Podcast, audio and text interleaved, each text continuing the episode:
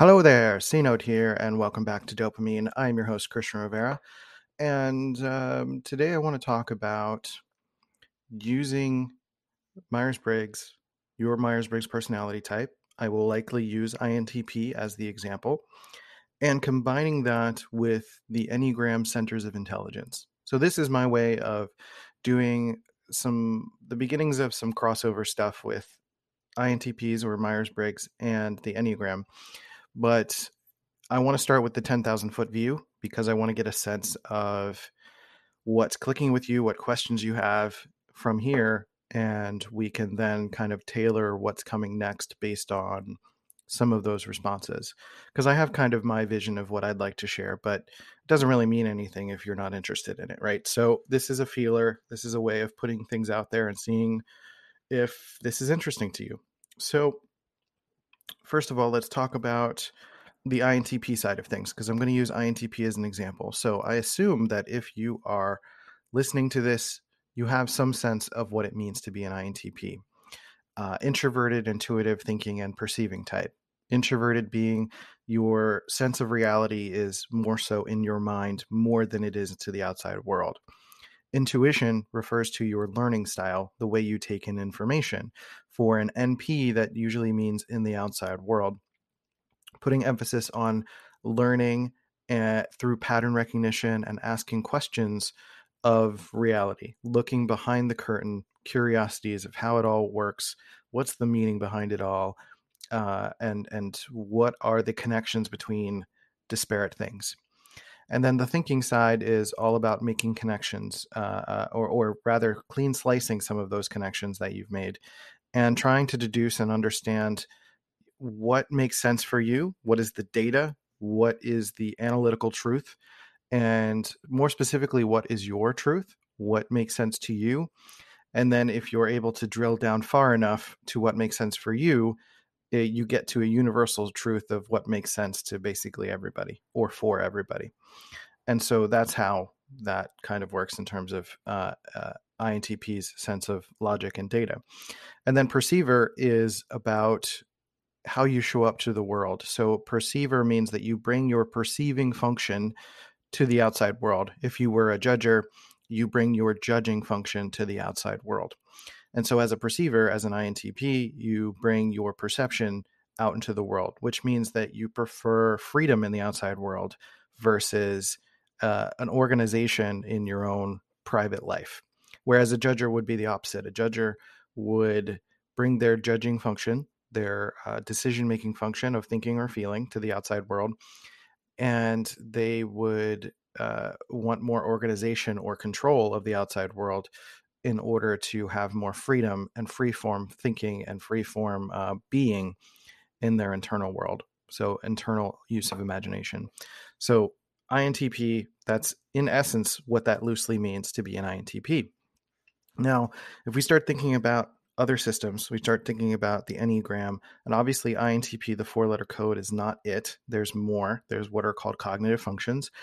And if you are not uh, well versed in those cognitive functions, we have a course on our website called Are You Really an INTP, which goes into all of the cognitive functions for INTPs, the main four functions that we use, but then also the remaining four functions that we use to kind of cross reference and get a full picture of what it means to be an INTP, or at least to cross reference between being an INTP and a different type. So if you need that or want that, go check that out. That is free for you to go check out on our website at dopeintp.school or dopeintp.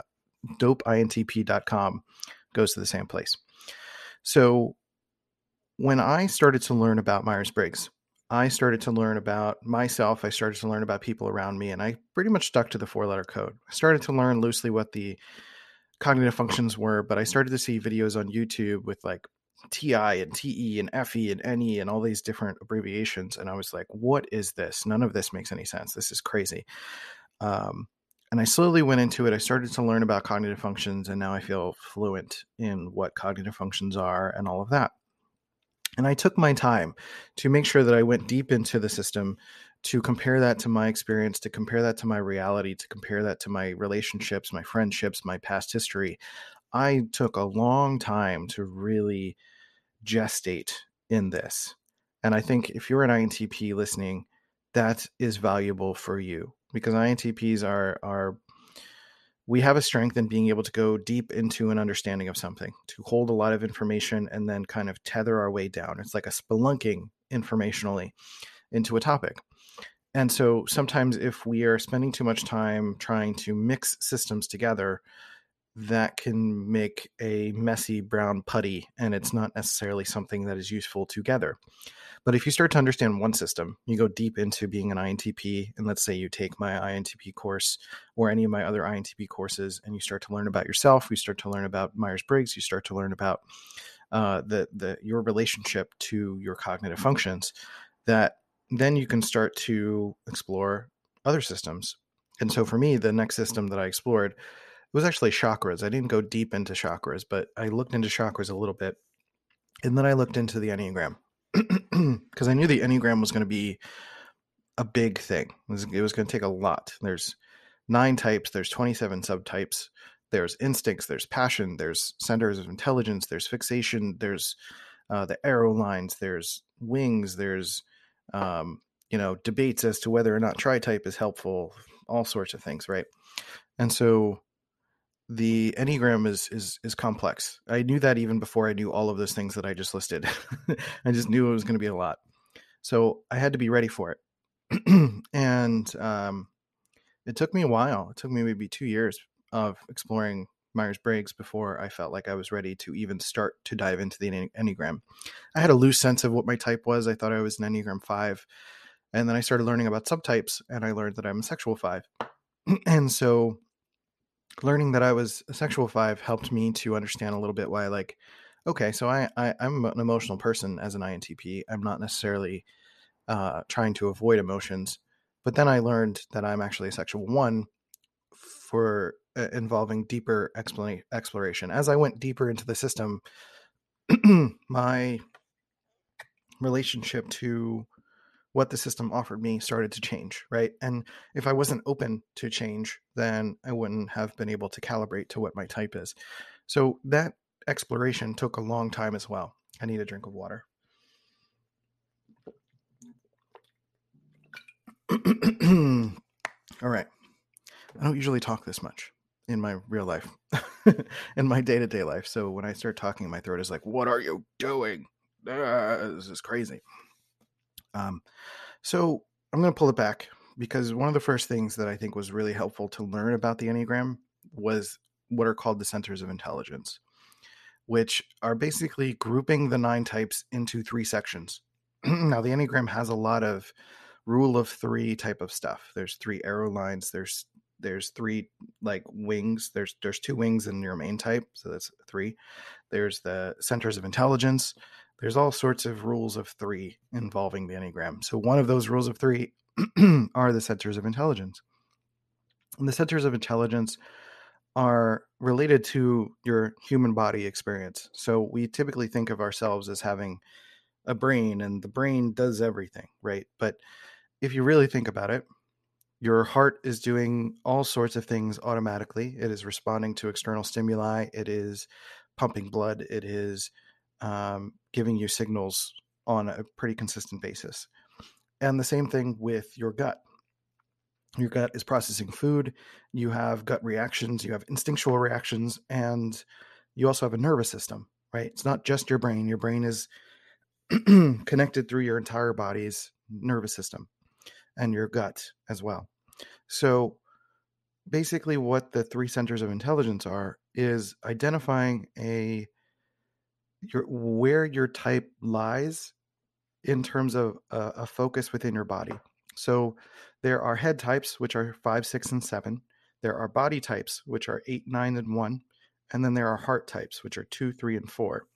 And each of these types have uh, various fixations as they were or or passions or things that they fixate on or care about and uh, tend to put more credence towards so i'm a body type and until i learned that i'm a body type until i learned that i was a one i didn't realize how much i'm actually relying on my body for my sense of intelligence so for example when i'm doing uh, when I'm, I'm doing design work I'm relying on instinctual knowing. And I'm not necessarily in the typical INTP way ruminating on thoughts. I'm not typical in that sense that I'm kind of making myself more confused on purpose. Like I don't like being confused. I don't like feeling that. Where it feels like a lot of INTPs really enjoy staying in that space or can keep themselves in that space. Whereas I was always very much searching for answers. I very much wanted answers to things. I would do it in the INTP way. I would do a lot of research. I need to fully understand something, but I would very much do it in a way where I'm looking for an answer and I will typically stick with that answer. And um, I will not second guess it unless there's like very good information that comes in and changes my mind, right? And even then, I'm not actively searching for something to change my mind. Whereas, you know, a five, for example, Enneagram fives are head types, and a head type may spend more time in uh, mental fantasies or mental rumination or research or um, basically trying to think about things in order to avoid or distance themselves from emotional experiences. That's for fives specifically. And so you can see how this this creates interesting connections when you start to connect the INTP side of yourself or myself to the Enneagram. And now I mentioned at one point that the Enneagram and Myers Briggs, like there's a there's a instinct to want to merge these things to create almost like a like taking two balls of putty, like a Play-Doh. You've got like a red Play-Doh and a blue Play-Doh, and you mix them together, and you're hoping that it's going to make this really lovely purple, and it's going to like create this this vivid new thing that you can work with. When most of the time, if you're mixing a bunch of colors and you're mixing a bunch of stuff together, these things, uh, like in the mind, it feels like Myers Briggs is red and um, the Enneagram is blue, but really there's multifaceted colors to each of these, right? And so when you start to actually mix them, things start to actually just get muddy. You start to muddy the colors and they just become a gray or brown blob of Play Doh. And it just gets confusing, right? And so, what I like to think of uh, the Enneagram and Myers Briggs as, or other systems, when you're connecting them, as how do these things create enhancements or debuffs to my experience. So if I'm thinking of Myers Briggs as like the base layer of the way that my brain, specifically my brain, because the Enneagram is not just talking about your brain. Um, if I'm just thinking about the way that my brain functions, you know, the way that I make decisions, the way that I learn, the way that I show up to the world, um, and my sense of reality, if I'm just using that as a calibrative piece, and then I think about the Enneagram as this psychospiritual tool that covers the head, heart, and gut, and also this idea of essence and and kind of going into spiritual concepts, then it's it's looking at how perhaps an Enneagram fixation is utilized or exacerbated through my Myers Briggs type. So again, with the Enneagram 5 example, for for example, introverted thinking and Enneagram 5 sound very similar. I've I've probably heard more INTPs say that they're Enneagrams five, fives more than any other type. I don't know if that's true that they are that type. I have not actually talked to that person. I don't know. I don't I don't know if these the if there's a massive mistyping happening because of the simple correlation that is made between introverted thinking and Enneagram 5. The favoring of a lot of research or fully knowing something and not fully understanding what it means to be an Enneagram 5, which is more about a fear type. So, head types are also fear types, body types are also anger types, and um, heart types are also uh, the core emotion is sadness. I should say that the core emotion of heart types is sadness. The core emotion of body types is anger, and the core emotion of um, of head types is fear. So when you start to really dive into some of the ego related stuff, which is harder with the Enneagram, it is harder to fully dive into the Enneagram because there's one thing with Myers Briggs to be able to say, like, oh, this is how my brain works. That's fun, right? like, oh, this is how I think about things. And in some ways, you give yourself permission to keep operating that way. with the Enneagram, it's almost the opposite. It's like the Enneagram is learning a lot of things that you're doing that maybe you you really shouldn't be doing. so it's like a lot of ego things that are just like this is how you're self-sabotaging or this is how you're staying stuck or this is how you're being awful to other people or this is how you're trying too hard to be good. um, this is how you show up when you're hungry, angry, lonely or tired, right? The Enneagram is a much harsher truth than the Myers-Briggs is right? So Myers Briggs is feels more of like a a tool, an objective tool necessarily that you can that you can take and do whatever you need to with it, right? It's like a it's like a hammer. You can bludgeon or you can build, right? With with the the Enneagram, it feels more like a scalpel into your heart experience, into your mind. It's it's like dissecting yourself, Right.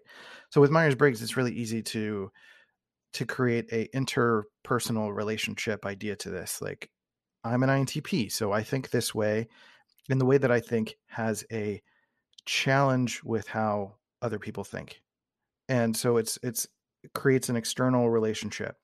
Whereas the Enneagram, if you're using it, it for its intention, it's a self thing. It's it's like exploring deep wounding or it's exploring what you're doing on a regular basis. It's like a, it's an illumination tool. It's a waking up tool. It's a um, it's a it's a way of understanding uh, all of the obviously like some good things there's plenty of good things but it's an acceptance tool right because these are not things that you're necessarily going to change about yourself fully but you can change your relationship to them your type is not going to change um, but you can start to have a relationship with seeing it. It's like casting a light on a shadow part of yourself and really like awakening some of those shadow elements.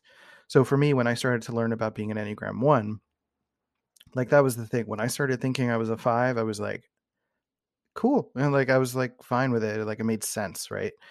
Um, because of that introverted thinking connection. I was like, yeah, I care about information. I care about data. I care about research. I care about, uh, you know, diving into things. And I, I have an imagination. I can think of all sorts of crazy stuff.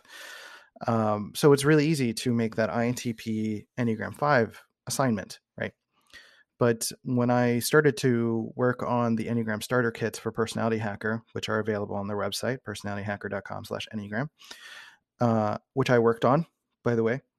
And as I was editing those, I was going through Enneagram 1 and it hit me like a ton of bricks. Basically, all of the judgments I'd made on other people, all of the explanations of myself that I've given of being like kind of brash or harsh or um, having a kind of an edge to me just kind of came to light. All of my judgments of other people suddenly crashed on top of me uh, it was like opening a closet of all the stuff I tucked away. And suddenly I'm like, oh, I was actually talking about myself. I was judging myself. I was judging them because these are things that I care about or things that I wish that I could be and that I'm not. And I was judging myself for that. And because I didn't want to take that in, I deflected it, right? As a sexual one. The sexual subtypes, which I'll do another episode on subtypes. That's going to be a whole other thing. Um, is like a deflection tactic, right? Instead of absorbing the judgment and taking in that judgment for myself. But there still is a relationship to judgment. I'm avoiding judgment. And being a sexual one, deflection is my way of avoiding judgment, right?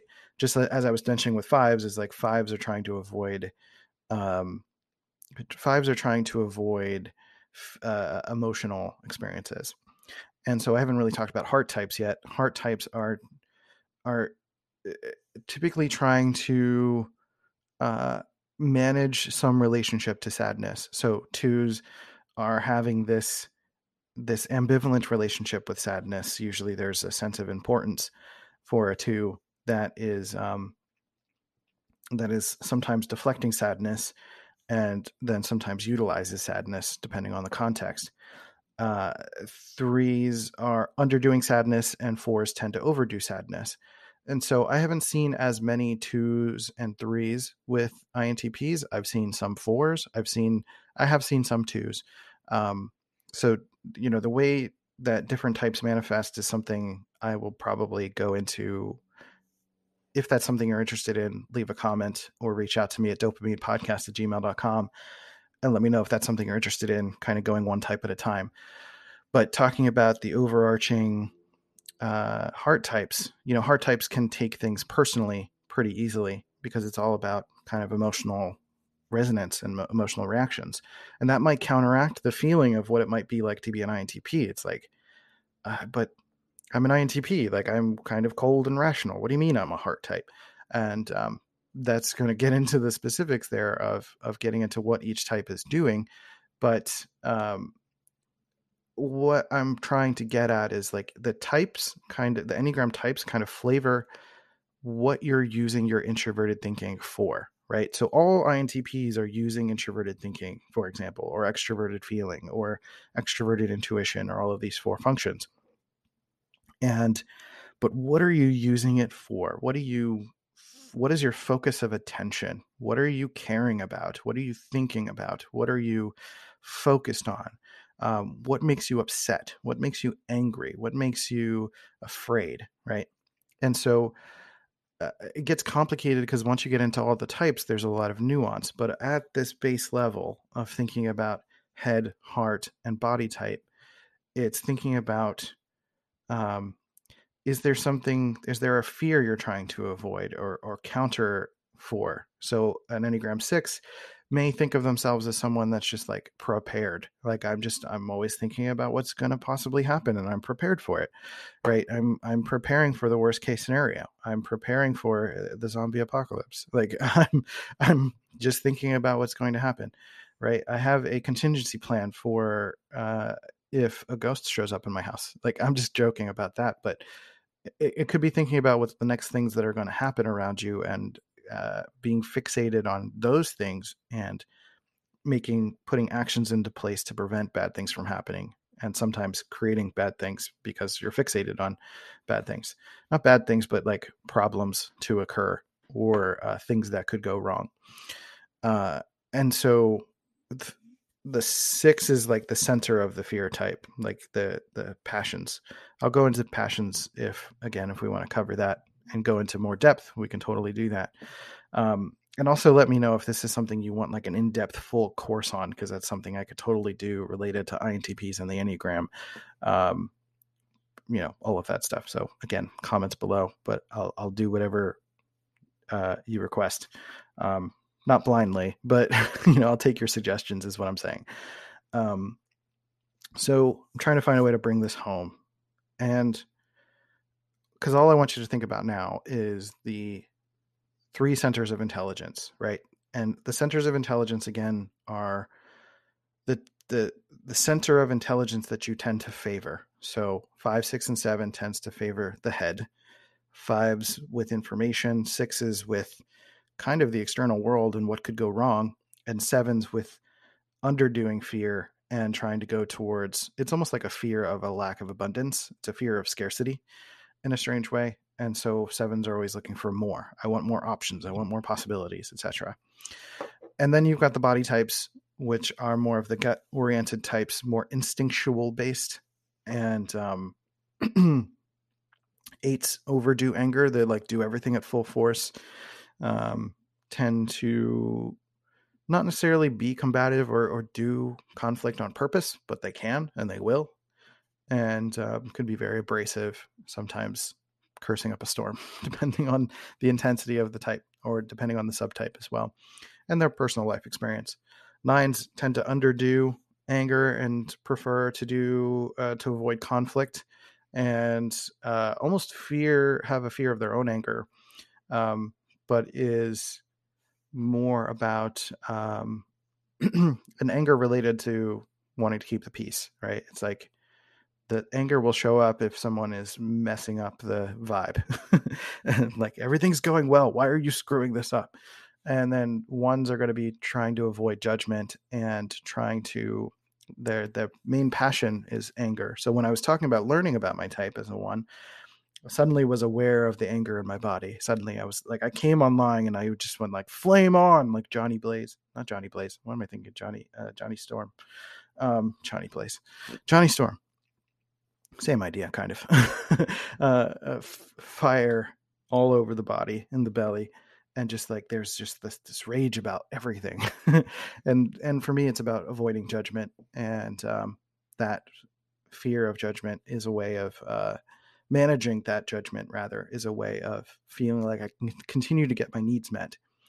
And then twos, threes, and fours. Um, twos are a little bit more about a sense of self importance, um, often categorized as like a helper, but it's a little bit more about um, a little bit more about confirming a sense of importance because they're a little bit afraid to afraid to go into their internal experience and um, look at what's there. Threes are shapeshifters. They tend to morph into whatever is successful in the situation. So I imagine a lot of INTP threes are not really listening to this because you're busy doing things. They're really good at reading the room. They're reading really good at reading others' emotional experiences and being able to satisfy the emotional needs of those around them. Even if you're an INTP that has inferior extroverted feeling, there is going to be a talent that gets buffed with that Enneagram 3, right? And that's kind of what I was trying to get to, but I'll, I'll, I'll do the 4 real quick. So Enneagram 4 is going to overdo sadness as a means of trying to get their needs met as like if I'm just showing more that I'm tortured or that I'm suffering or that I'm dealing with pain all of the time or that I'm a unique individual, that I'm expressive, um, that I will get my needs met, and that there's a sense of um, the the passion is envy, and um, that passion shows up as a means of trying to individu- individuate themselves. Like all the heart types want to be understood, like fully understood, like seen is usually the word that I hear heart types using. I would like to be seen, like witnessed, fully experienced as a, an emotional human being. And um, fours in particular counteract that in a sense, where threes are doing to be seen, fours are helping to be seen, uh, or twos are helping to be seen. Fours are trying to be unique to be seen, but by being consistently unique, they be, make themselves further misunderstood and are kind of always moving away from being understood and being seen uh, unconsciously. So I ended up kind of going through all the types, but uh, that's just like a brief overview of of all of the types and, and how they connect to the center of intelligence. But in essence, if you think about extroverted feeling as an inferior function for INTPs and then connect that to a heart type, that might mean that you are using that function perhaps a little bit more than necessary, or even you're using your introverted thinking in an emotional way, which is not wrong. There's nothing bad about that, right? But maybe you're focused on, maybe you're an INTP that's a two and you're kind of asking someone, uh, uh, giving unsolicited advice or trying to help someone when uh, interjecting your sense of importance, right? And that's kind of what all the Enneagram types do is like we're interjecting a sense of importance to feel a sense of value, to feel like we can get our needs met. And it kind of defines the social part of being a human being, right? It's like, how are we interjecting our social importance into the world? And so you can see how this is exclusive from being an INTP. You can be an INTP Enneagram 2. You can be an Enneagram 3 or 4, right? You can be a heart type as an INTP. You can be a head type and you can be a body type. You can be any type as an INTP. I've seen INTP 8s that are very direct with their introverted thinking. They're very brash. They're very like, this is going too long. This is this is taking too slow. This is blah blah blah blah. blah. I'm not going to listen to a 30 minute podcast. Like, tell me what the direct thing is. Uh, I don't want to have to wait, right? and it sounds kind of extroverted thinking ish, but it's it's more of an impatience. It's more of a the passion of lust for an Enneagram 8, right?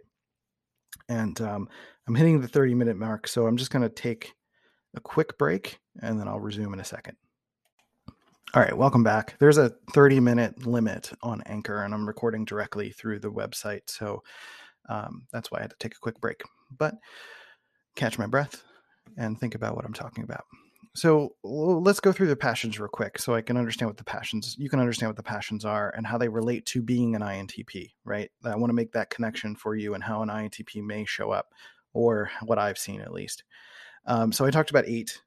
Eight, the passion for eight is lust. And well, actually, what is a passion? I should probably talk about what a passion is first. A passion is an emotional fixation for each Enneagram type. So it's the kind of the emotion that you get carried away with in a sense, right? The thing that that kind of drives you. It's like I mentioned hungry, angry, lonely, or tired. And it's like when you're feeling one of those things, typically, lonely could also include bored. Because if you're not enjoying your own company and you're bored, then that's like a connection to loneliness. So hungry, angry, lonely, or tired. Hungry, angry, lonely, or tired. Words. Uh, that typically shows like kind of the emotional outburst that we're having. Um, it doesn't necessarily have to be an outburst, but it's uh, creates a little bit of a, a fixation. It's like the attitude that comes out in us, right? It's like what takes over us emotionally. And so for eights, that passion is lust, and lust is not necessarily about sexual things. It's it's just about directness. It's about immediacy. It's like I and and power and aggression and um, assertiveness, not necessarily aggression, but assertiveness. It's like the strong survive and the weak die. And if you're going to see the world in that way, as the world is divided into those two things, you're going to take the strong route. And so there's an emphasis on strong, there's an emphasis on um, wanting to get things immediately. And so things like when you think about hungry, angry, lonely, or tired, there's a lot of avoidance of even those things, right? So there's um, immediate sometimes can be like overeating. Sometimes that can be expressing your anger so regularly that you don't stop to feel your anger. You're just being that. Um, there's an impatience because you don't want to spend a lot of time with yourself and dealing with the vulnerabilities of of your inner world or vulnerabilities of uh, having to be patient. There's an immediate like okay, this is taking too long. I need to move on and do other things, right? I need to keep doing things.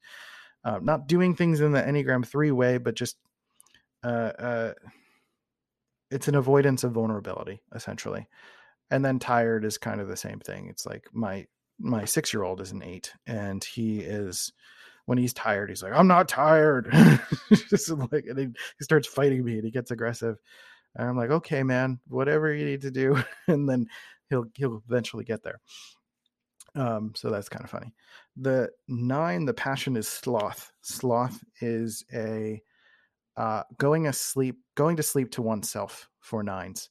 Uh, that means not necessarily. So I actually, sorry, with the eight, I mentioned how the eights show up as an INTP. Um, I think an example of an eight as an INTP is um, B'Elanna Torres in Star Trek Voyager. It's a very specific character reference, but uh, she is a uh, she's an she uses an introverted thinking style of understanding like engineering and the way that she works on the team. Um, but she's very direct, very brash, very um, assertive, and she she has that that sort of introverted thinking Enneagram Eight sort of vibe.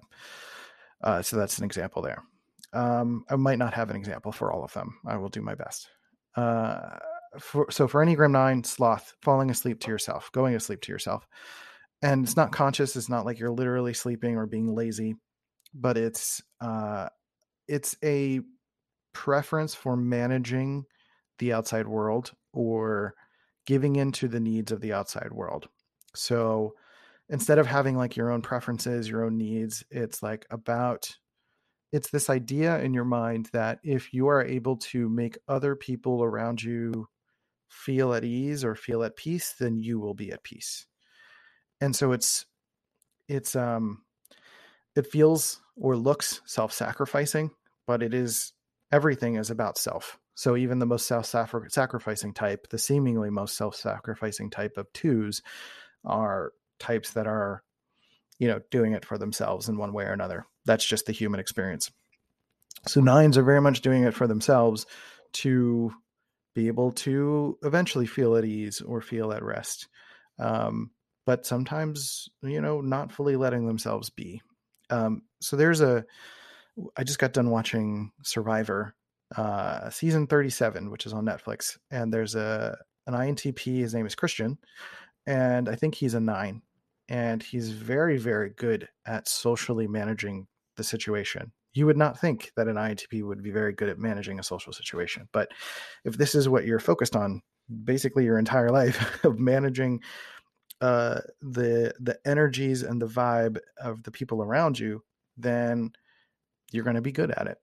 And so it's it shows up in that extroverted feeling kind of way of like sometimes going towards the most needy person but really it's it's kind of like you walk into a room and someone says, Hey, I need your help. And you're like, okay. And you like literally drop everything and just put your attention towards that person. Like anything that you want or anything that you need or anything that you're thinking about is immediately less relevant.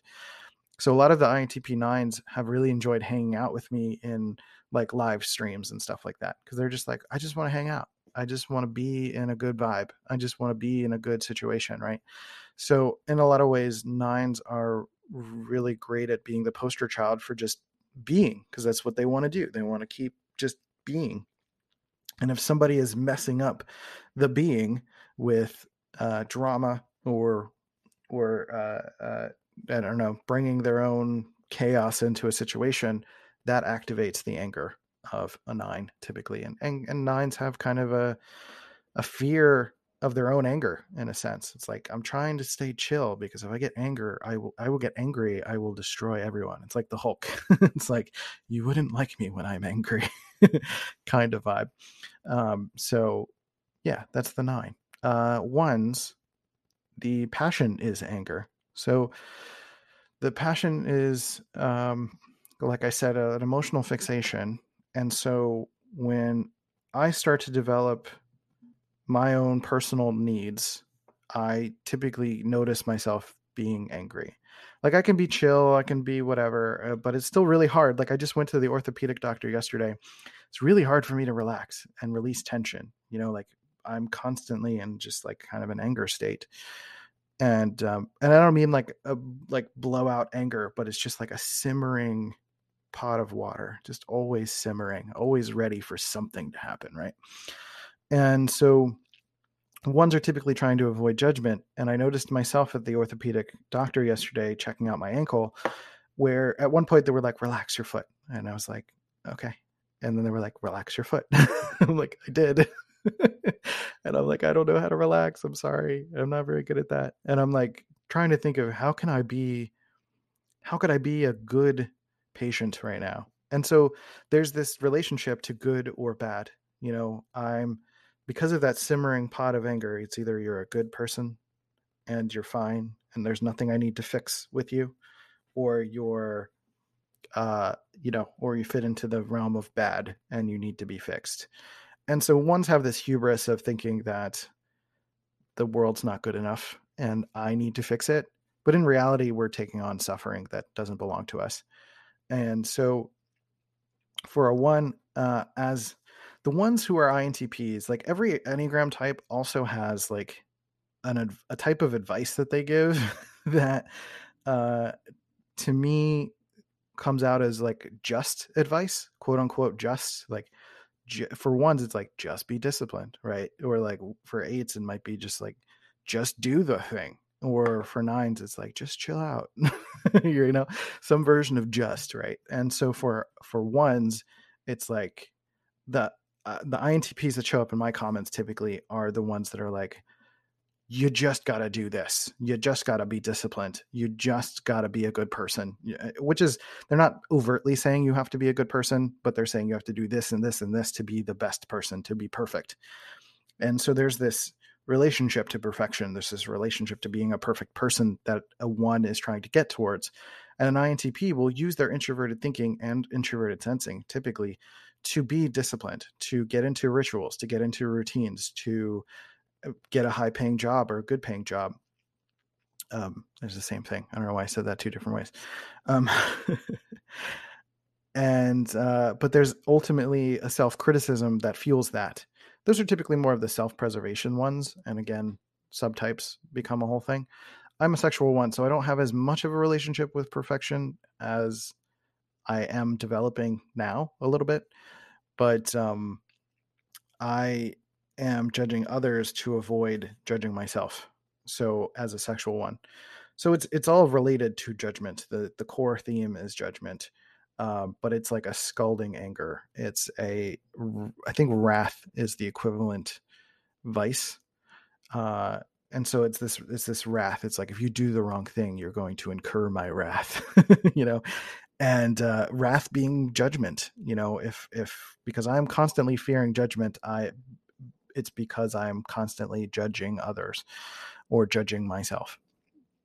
And so intps again who show up in my comments are the ones that are typically very disciplined. They're usually in good shape. Again they have a good uh, a good job or a good family or home situation um, but there's a stoicism to it. There's a, uh, a a like an unhealthy level of stoicism and there's an aggressiveness and sometimes they'll come into my comments and tell me uh, and i apologize if you feel judged by saying by me saying this i'm not trying to judge you i'm just pointing out what i noticed uh, that they will they will come into my comments and and almost reinterpret what i've said so that they get the credit for knowing the thing that i was talking about.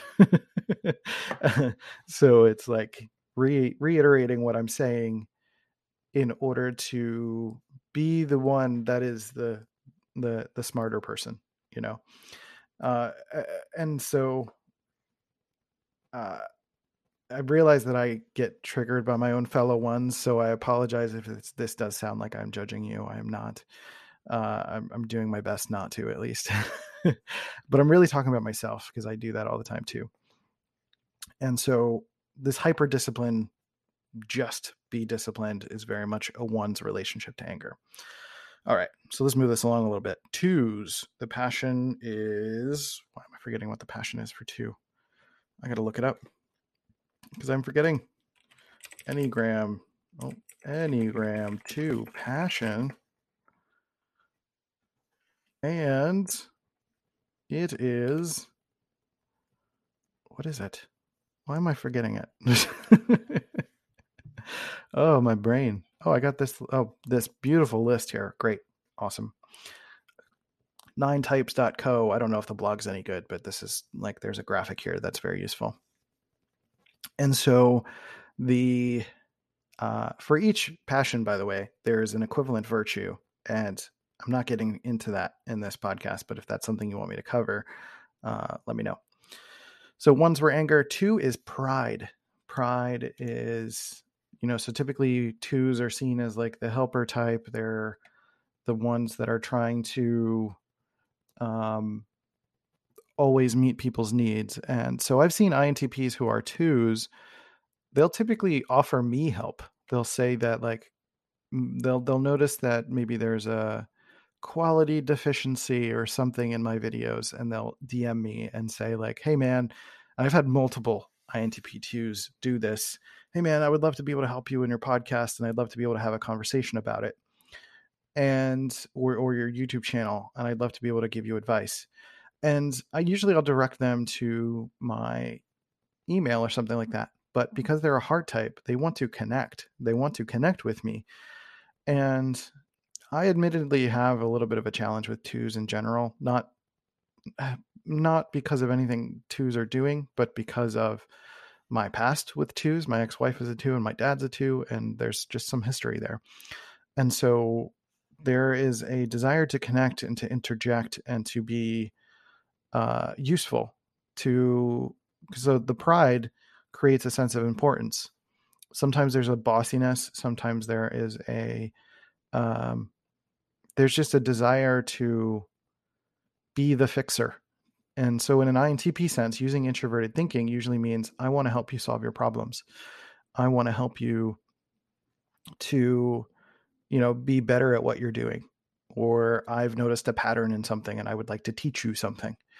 And so there is this almost insatiable desire to just get into someone's presence and to feel and uh, confirm a self sense of importance, right? And so by being the helper, it's like I am needing to interject into people's problems and to be the savior of their problems of the of their lives in order to confirm that I am as important as I think I am because behind every superiority complex is an inferiority complex and vice versa. And so for the twos, the sort of projected in superiority complex is actually about an inferiority complex. Like there's a fear that I'm nothing. There's a fear that I'm that I'm not actually as important as I think I am. So I need to continue to help someone to affirm that for myself. And so an INTP, you can tell how that's an intensely emotional thing.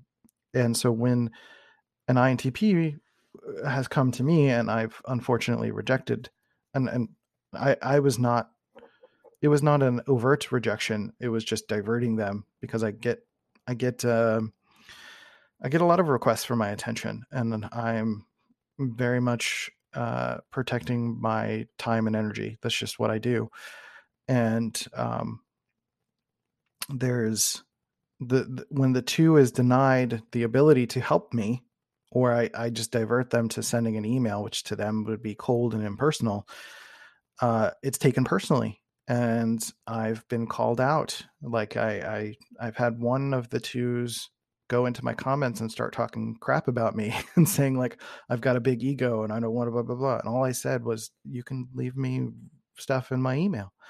Um, or um, you know, they'll they'll keep checking in and being like, are we cool? Are you okay? Like, could better? you know, it's like trying to affirm a sense of importance. Like, I, they need to hear from me that they're important, and um, I just can't always do that.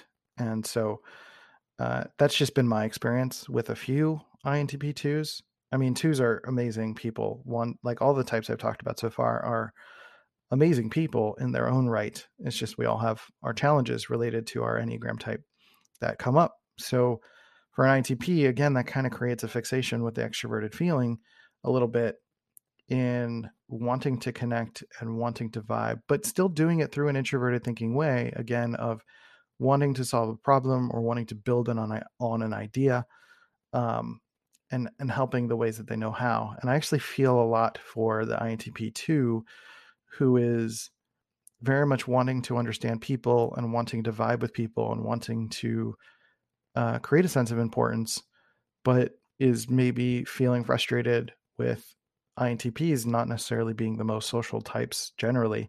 And so there's there's a conflict there, right? So I mentioned how some types can feel um, like their enneagram type like bolsters who they are. The any the INTP two can sometimes detract from who they feel they are and so it can sometimes feel like I'm an INTP and create frustration uh, because you're a two and you're just like doubly frustrated that you're not necessarily naturally people oriented, if that makes sense. Like if you're an ENFJ two, there's maybe a little bit of an easier time uh, navigating the social waters. Um, there's a that same series. There's the same Survivor uh, episode uh, uh, season, rather season 37, had Angelina. She's a two, I believe, and she's in ENFJ two, and she just had a little bit of an easier time navigating. It became obvious towards the end that she was self-sacrificing for the sake of herself, but um, it, it was a little bit more effortless than maybe an INTP doing that. It might be uh, there's an eagerness sometimes with it too that can, for an INTP, feel seem a little bit unnatural. I guess I could say. Um, and please course correct me if there's anything you feel is not right. And and but this is not a personal judgment. also, um, so threes, I have had the least experience with INTP threes, but I actually just met one. Uh, I suspect I've just met one. I haven't confirmed it with him, but I was at Profiler training with Personality Hacker, and I believe there was a social three there who is an INTP. Very talkative guy, very attractive man, uh, very lovely person, and um, but also a very emotional person, right?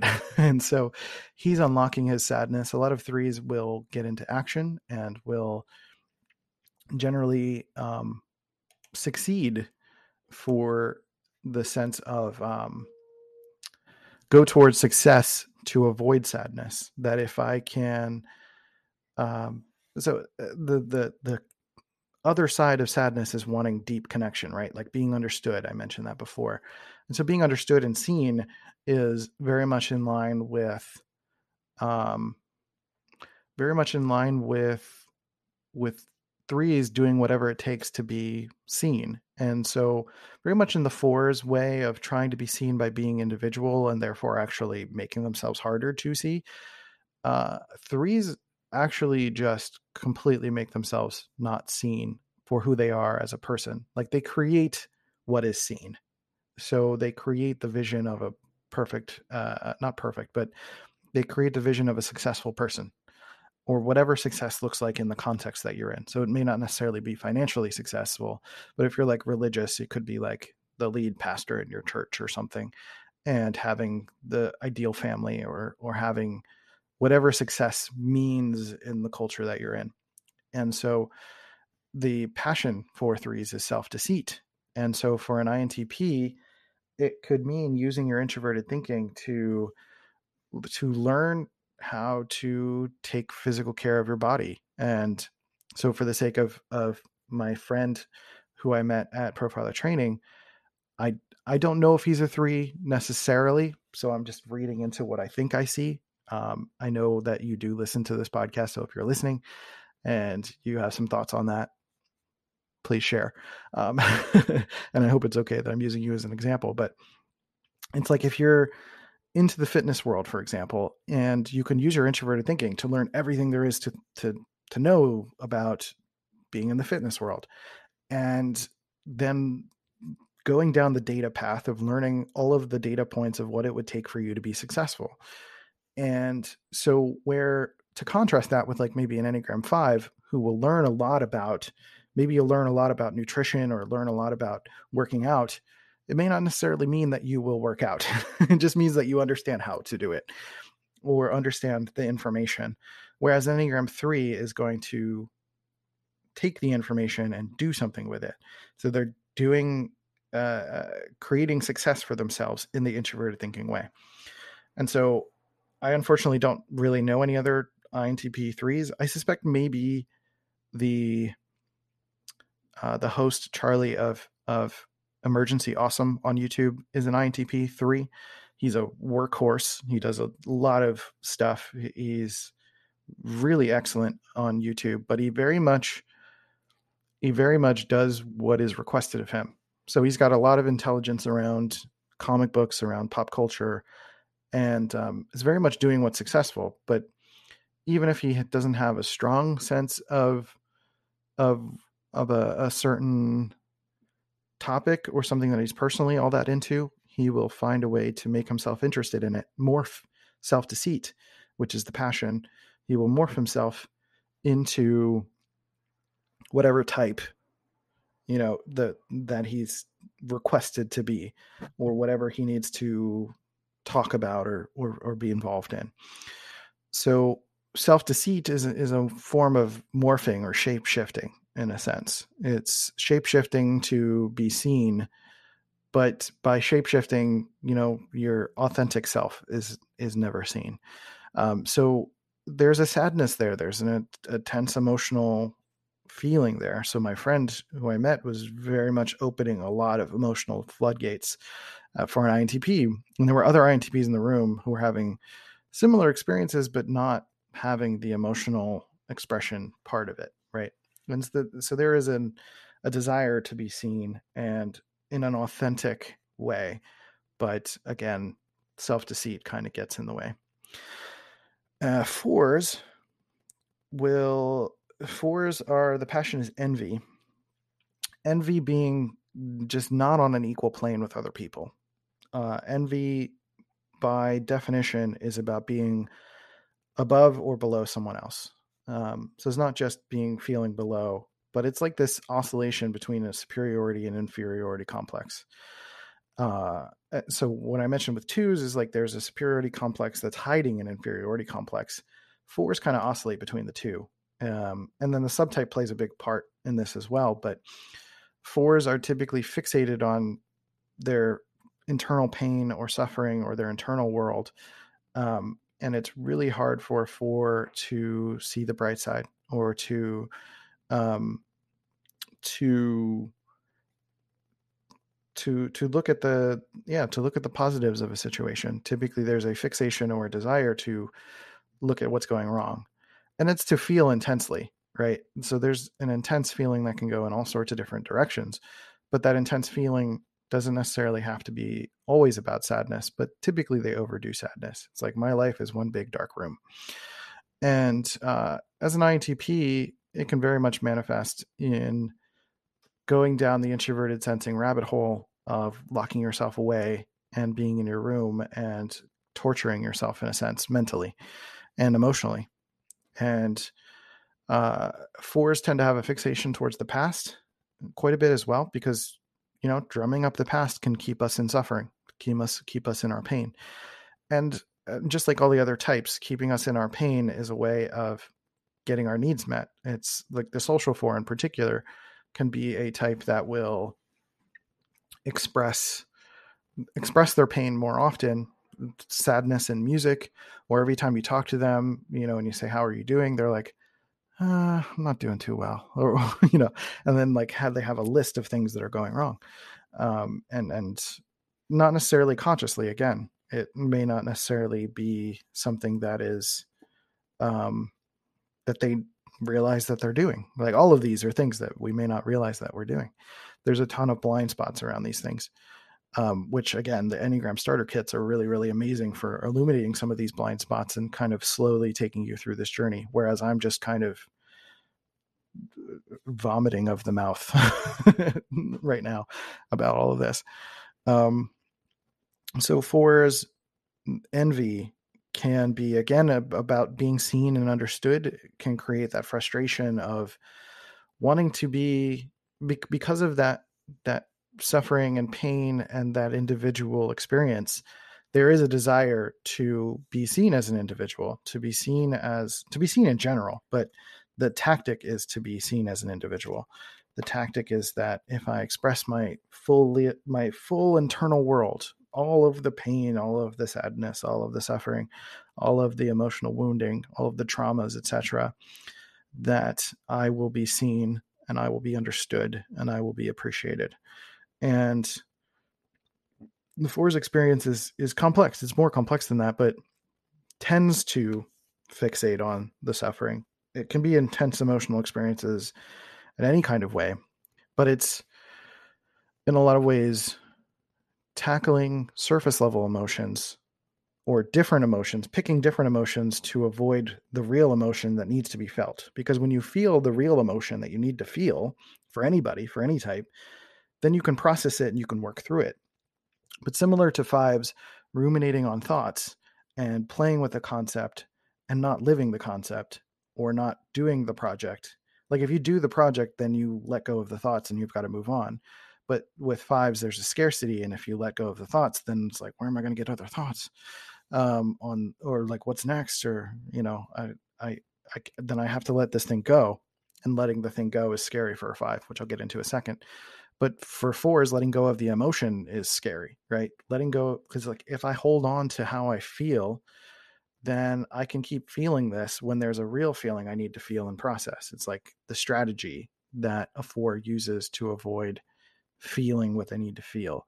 So while it may sound like fours have an advantage of feeling emotions that a lot of people also need to feel fours themselves can avoid feeling the emotions they need to feel because they are choosing other emotions, not choosing, but like subconsciously or unconsciously choosing or fixating on other emotions that are not relevant to the emotions that they need to be feeling in this moment. And so you can see how that can be complicated for an INTP who's using introverted thinking to figure out like how they're feeling, right? so I'm coming up uh, on another 30 minute mark. I'm going to take a quick break and be right back.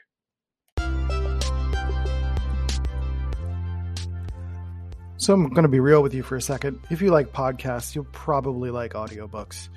And uh, chances are you already do that. And uh, that's something I do too. Listening to audiobooks is a convenient, wonderful way to listen to books and collect all that wonderful information while you're doing other things washing the dishes, going for a run, laying in bed, in the shower. I don't know where you do things. Maybe you're rolling in mud. I don't know. But you can listen to audiobooks at any old place. And especially with this episode related to the Enneagram, uh, there's plenty of Enneagram audiobooks from particularly Beatrice Chestnut, who I've gotten a lot of my information from. Uh, you can go to audibletrial.com slash dopeintp, D-O-P-E-I-N-T-P, and sign up to get your audiobooks, and that helps support the channel as well. So go do the thing, and then let's get back to the show.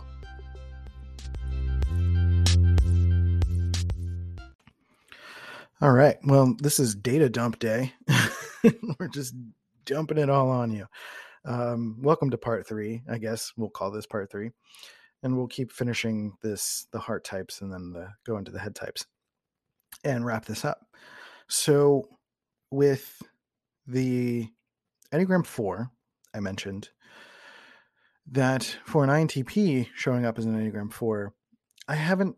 That's another one I haven't seen a lot of examples of, but it's also very um, I wish I, I feel like I have pop culture examples in my mind. I just can't grab it right now. Uh, and so if you have any, again, for any of these types, if you suspect there's an INTP of a varying Enneagram type, put it in the comments below. I'd love to explore that.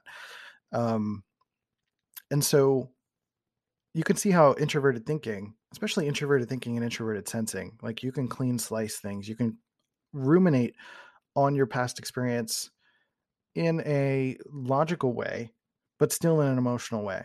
Meaning, like you can be the simple act of, of ruminating on a past relationship. So let me let me use myself as an example because I'm not a four, but I've gone to four in stress, and I spent 10 years ruminating on a relationship. so I had a high school sweetheart situation. It was like the girl next door kind of vibe. And I had a lot of hope for that relationship, but then I had my own impulses and my own needs and and wanting to leave town and and my NE was starting to kick in and she's an ISTJ and she wanted to stay at home. She had a plan for how she wanted to live her life. And I was like, that's terrifying. And so there was all these cascading series of events that as a budding teenager, there's a lot of emotions and hormones and all of that. And so we split up when I was 19, I believe. And I spent probably the next 10 years thinking about that relationship, thinking about not all the time, but certainly when I was in a stress, stressed out state, I would fixate on that um, quite a bit.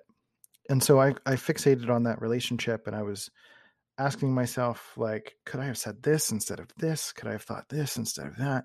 And really just like ruminating on these feelings and emotions that, like, really didn't serve me. Like, there was, I, I did learn some things, sure, but um, it did not. There was so much of that time that, in retrospect, feels like so much time wasted on just like pining for uh, a, a person that was not relevant to my current situation, right? So fixating on past emotions as opposed to present needs and emotions and the present situation. And so I've since got better at that um, and improved on that. Um, but you can see how as an INTP, I was I was sort of clean slicing my words. I was deducing my language. I was trying to understand what I said to this person, what they said to me. What did they really mean when they said this? What did I really mean when I said that? Um, and and doing an emotional examination in an introverted thinking kind of way. So when I'm talking about an INTP Enneagram four, it could be kind of that sort of thing. But ruminating specifically on emotions that um, that are not fitting the the current context.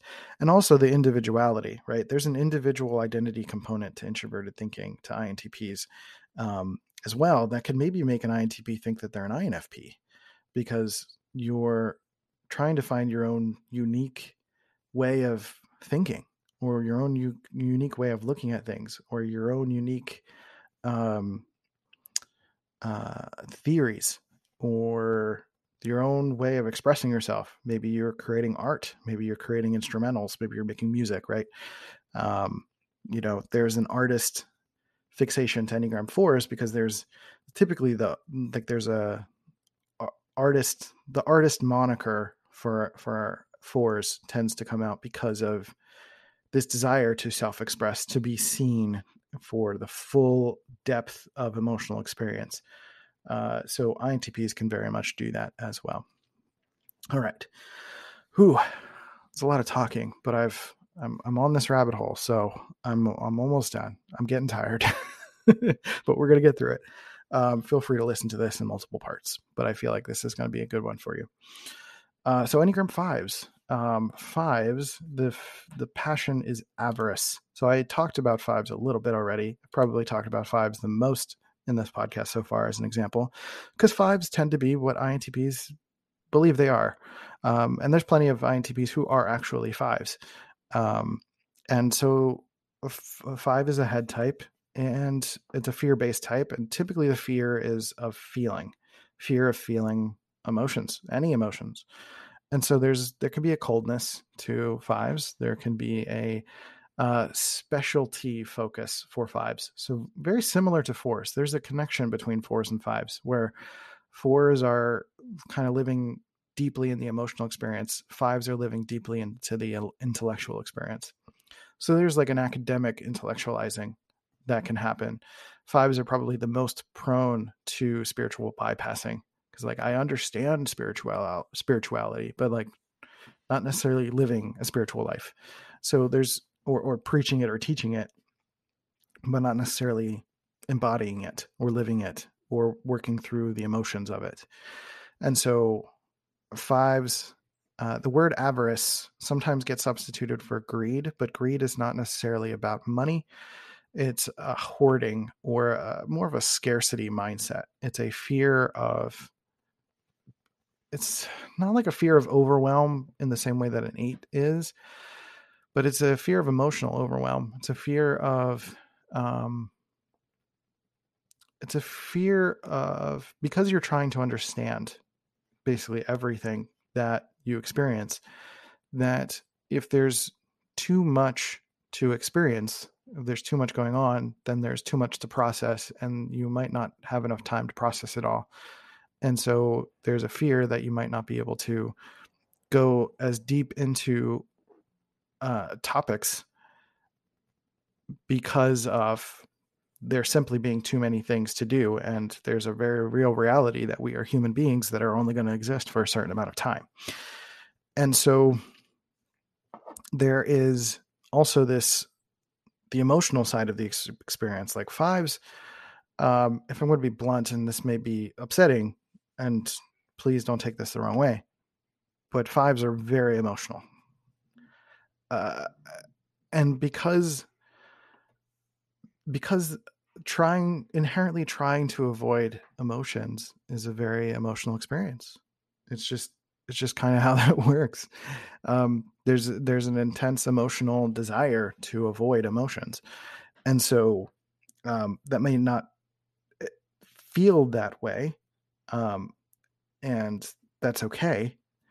Um, it can be really hard to to know that or experience that. Like, and I and I have so much sympathy and empathy for uh, for that I understand like emotions are hard, especially when I get into my extroverted feeling space. I'm like, this is awful. Get it off of me. It feels like a symbiote on me.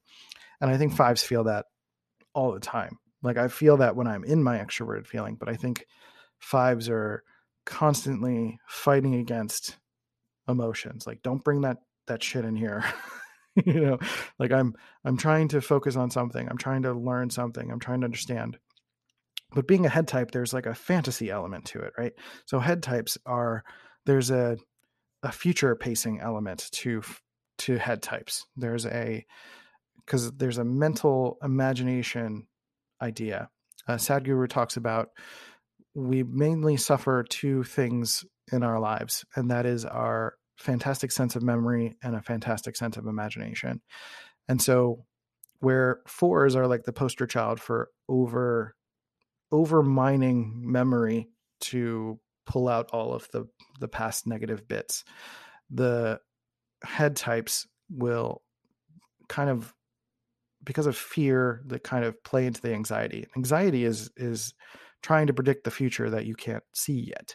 And so there can be this perpetual anxiety for all of the head types in some way, shape, or form because there's a future orientation. There's there's not a presence to it. So there may be I get a lot of comments from INTPs who are likely fives who are struggling with putting things into action because there's there's a um, there's an unconscious desire to not put the thing in action because once you put the thing in action, you put it into the world, it's no longer in your head, right? If you create something that you've completely conceptualized and fleshed out and are now putting it into a project and creating it, and it's now in the world, uh, you may not necessarily have to keep thinking about it anymore.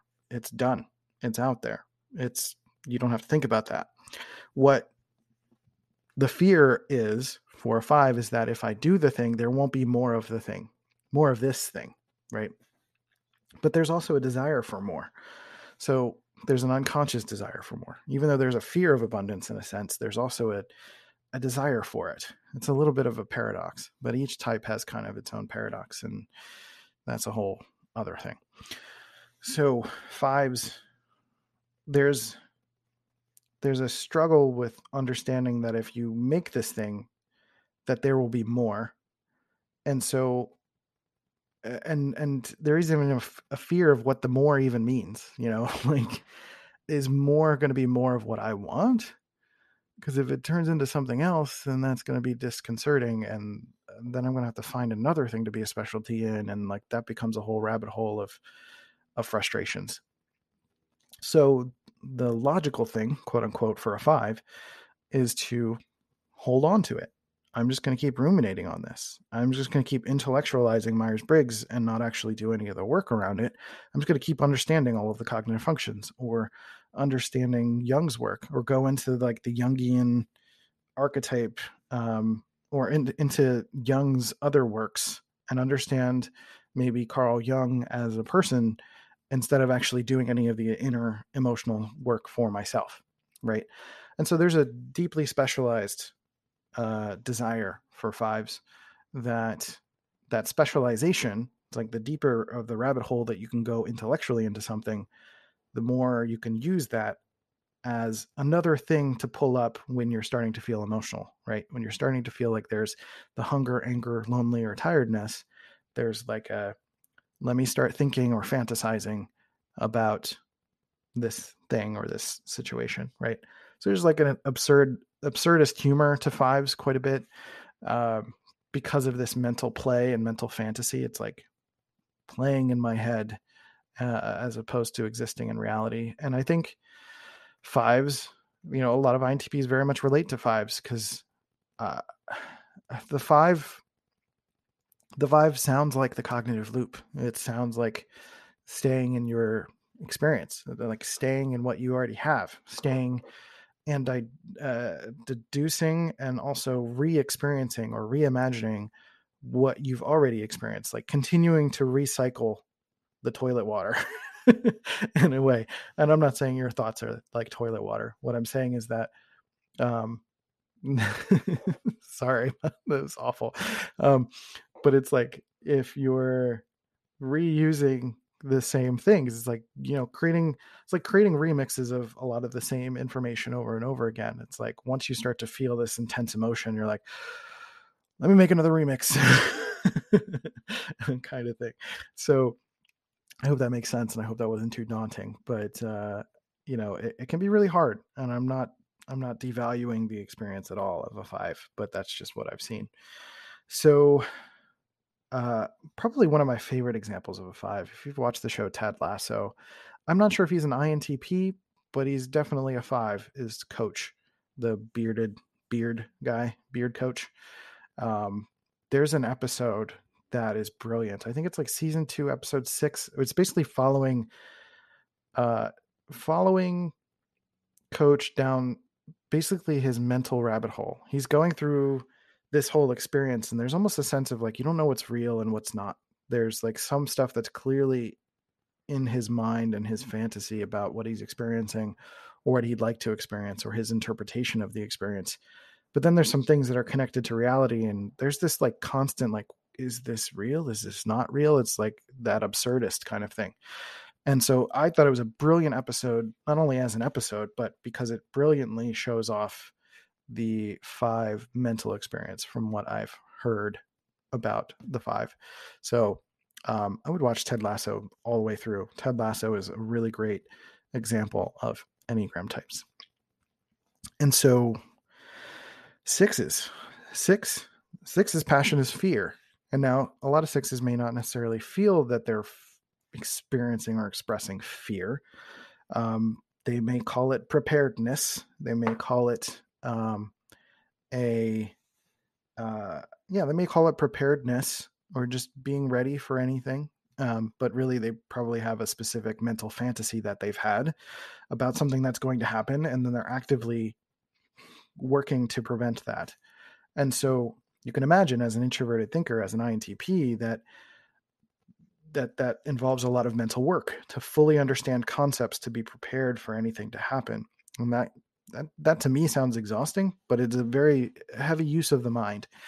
Um, and uh, so the self-preservation sixes can seem the most obviously like there's almost like a trembling heart there's like a literal fear on their face but um, largely it, it does manifest as this preparedness.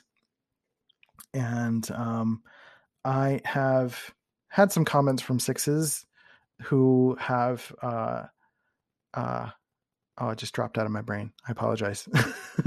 um, but but sixes are asking a lot of questions. There's a lot of doubt. There's a lot of unsure. There's a lot of push and pull with loyalty with people. There's this uh, outsourcing of authority much of the time, because if there is a person who knows what they're doing, then it's the safest, easiest, quickest thing to do is to trust that person and let them handle it and uh you know dive di- divert my own authority to someone else outsource my authority to someone else who knows better and that will keep me safe.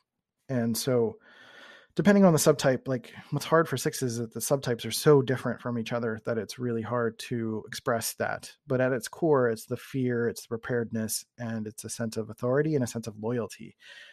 And so there's a desire for a loyal band of people around you because if you have a loyal band of people around you then everyone's going to take care of each other. Um, but also just just mental preparedness and mental preparedness means again fixating on the future and trying to future cast like what's coming what could go wrong. And the thing is that if you aim at things that could go wrong all the time you're going to hit something that could go wrong. Like so while sixes are always looking for problems, they can sometimes create their own problems because of sometimes needing a problem to solve. Like, right? So the hungry, angry, lonely, or tired thing, and everyone's trying to find a sense of value or trying to interject their own sense of value. There is a sometimes a desire to create problems to feel useful. And so sometimes a six can do that. And so you can imagine how this can manifest in an introverted thinking way, again, of like, thinking of all of the possibilities that can go wrong, or even hijacking your extroverted intuition and seeing the patterns in the outside world of all the things that could go wrong um, in almost like a final destination kind of way. I don't know if that movie series is relevant uh, to anyone listening, but uh, Final Destination is both an example of introverted intuition gone wrong for SPs, but also sixes kind of fantasizing about all of the things that can go wrong. And that's kind of what it is. It's a fantasy. It's fantasizing. It's a mental escape from whatever the current situation is because that's all what we're doing. All of us, heart, head, anger, uh, body, etc., is an avoidance of the present moment in some way, shape, or form. And so it, the sixth tactic is typically fantasizing or thinking about what can go wrong, right? So I can also personally afford to understand sixes better. And now that I think about it, I don't really have an example of a six in my mind. Um, a six, an INTP six in my mind that I can think of. Um, but if you have one, I would love to hear it in the comments.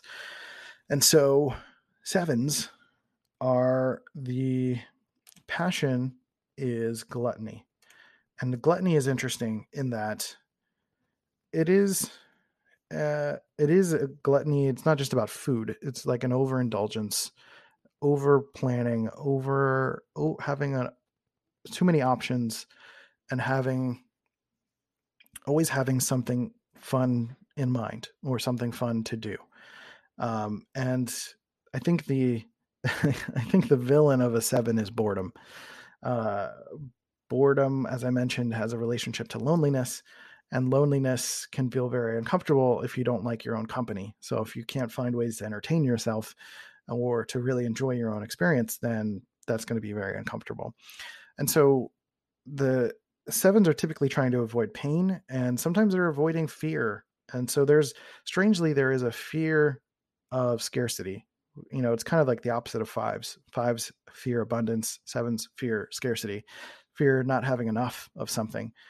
And so it's like this paradox, this reverse of like having a fear of not having enough of something um, because there is this very real reality that there is a finite experience that we do have. Um, there's only so much we can experience because we're only going to live for so long. Uh, and so there's an anxiety that comes up around that. It's like waking up in the morning and it's like, okay, what are all the fun things I'm going to do today?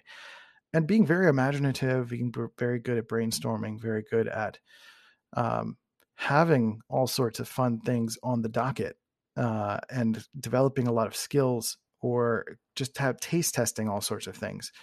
My nine year old is an ESTJ seven and she's like, I want to try swimming. I want to try piano. I want to try the saxophone. I want to try basketball. like she's just like every little while she'll taste test something and she's like, okay, I get the gist of it and let's do something else.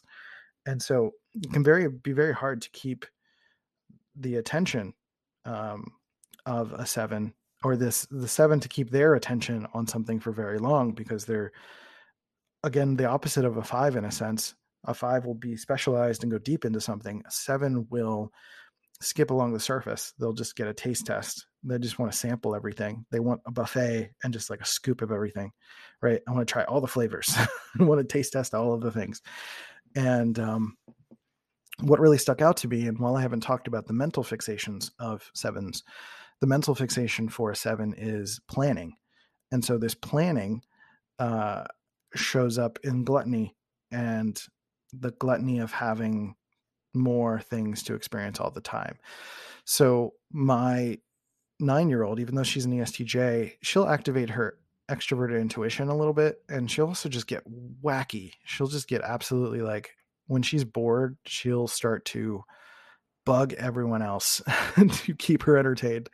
Uh, and I'm like, everyone's happy, leave them alone. And she's like, but I'm not happy. And I'm like, you're never happy. um, uh, it's it's just a it's a funny interchange that we have, but um, you know, always seeking some sort of mental stimulation, and that's really the thing. That's what makes the seven a head type is that it's mental satisfaction, uh, a sugar high, right? A rush, adrenaline.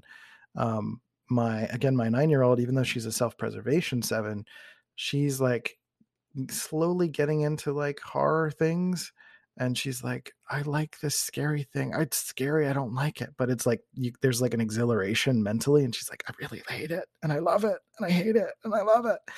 Um, and she's just like a really she's got a great energy and sevens are very much can be fun to be around but it is pretty relentless. Like when you spend more than just a little bit of time if you get like little samplings of a seven it's like really great but then it's if you're with a seven all the time you're like okay calm down stop it's just constant.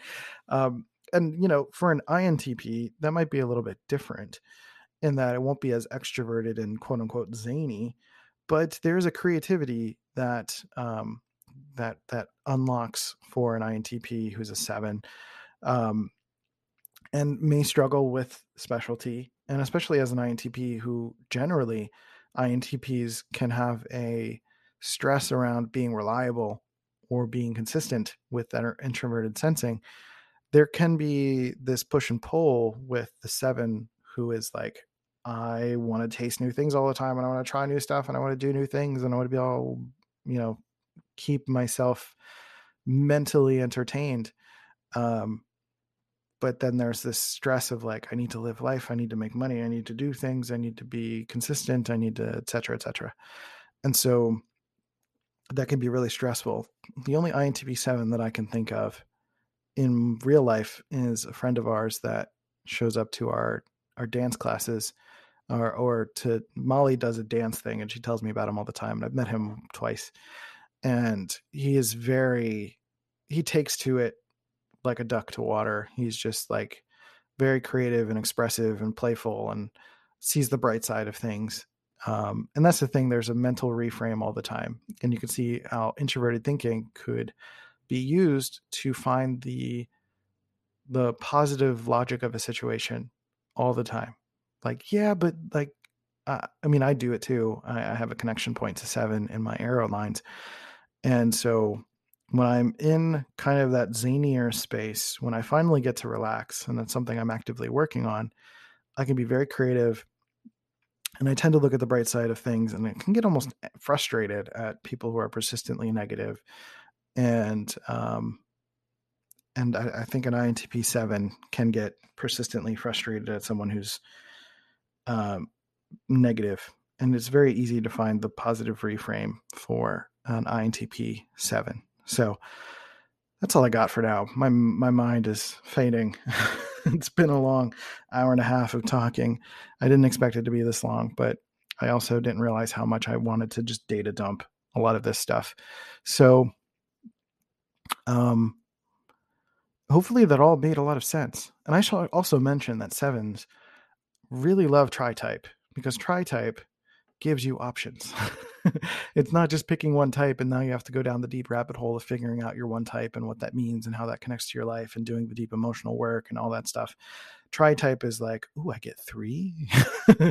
um, so that's like a little bit of a caveat is like, and tri-type is tri-type is helpful if you're trying to diagnose tri-type is can if you take a test and it says like okay i'm a maybe a five a six or a nine and it's like okay now you have three things to investigate but the idea is to land on one type because you are just one type and so while it sounds exciting to have tri-type to have three types and say like oh this is my type doing this or this is this is when i'm in my seven it's like no, it doesn't no, that's not how that works.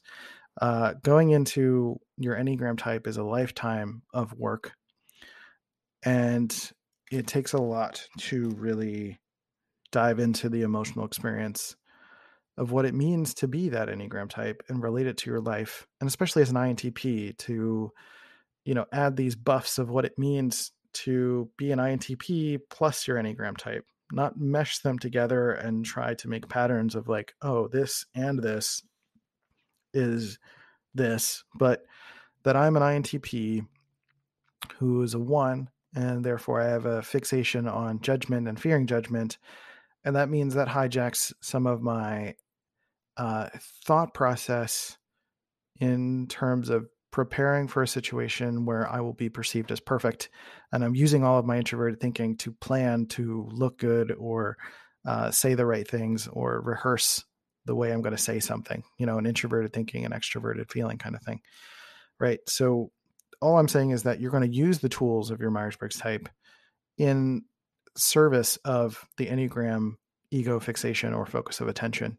And so I, I think it's interesting to think of how one leads to the other or how one supports the other and how um, often when your enneagram type flares up there's the hungry angry lonely or tired uh, thing that's coming up and if you're feeling like you're out of control or you're just like doing the cliche enneagram type thing the remedy may be that you're hungry angry lonely or tired so i am tired and I feel my mind getting resentful that I've been doing this for too long and I need to get some food and uh, I don't want to do this anymore right now. so um, I appreciate you for listening. This is a long episode. Let me know in the comments below. This is really like this episode is meant to be a spark, right? This is something that if you want more of this, if you have questions, if you have a desire, uh, if you want a um, a, a, course or a workshop or something related to this to go deeper into this material, uh, this is your chance to let me know because otherwise I might not do it.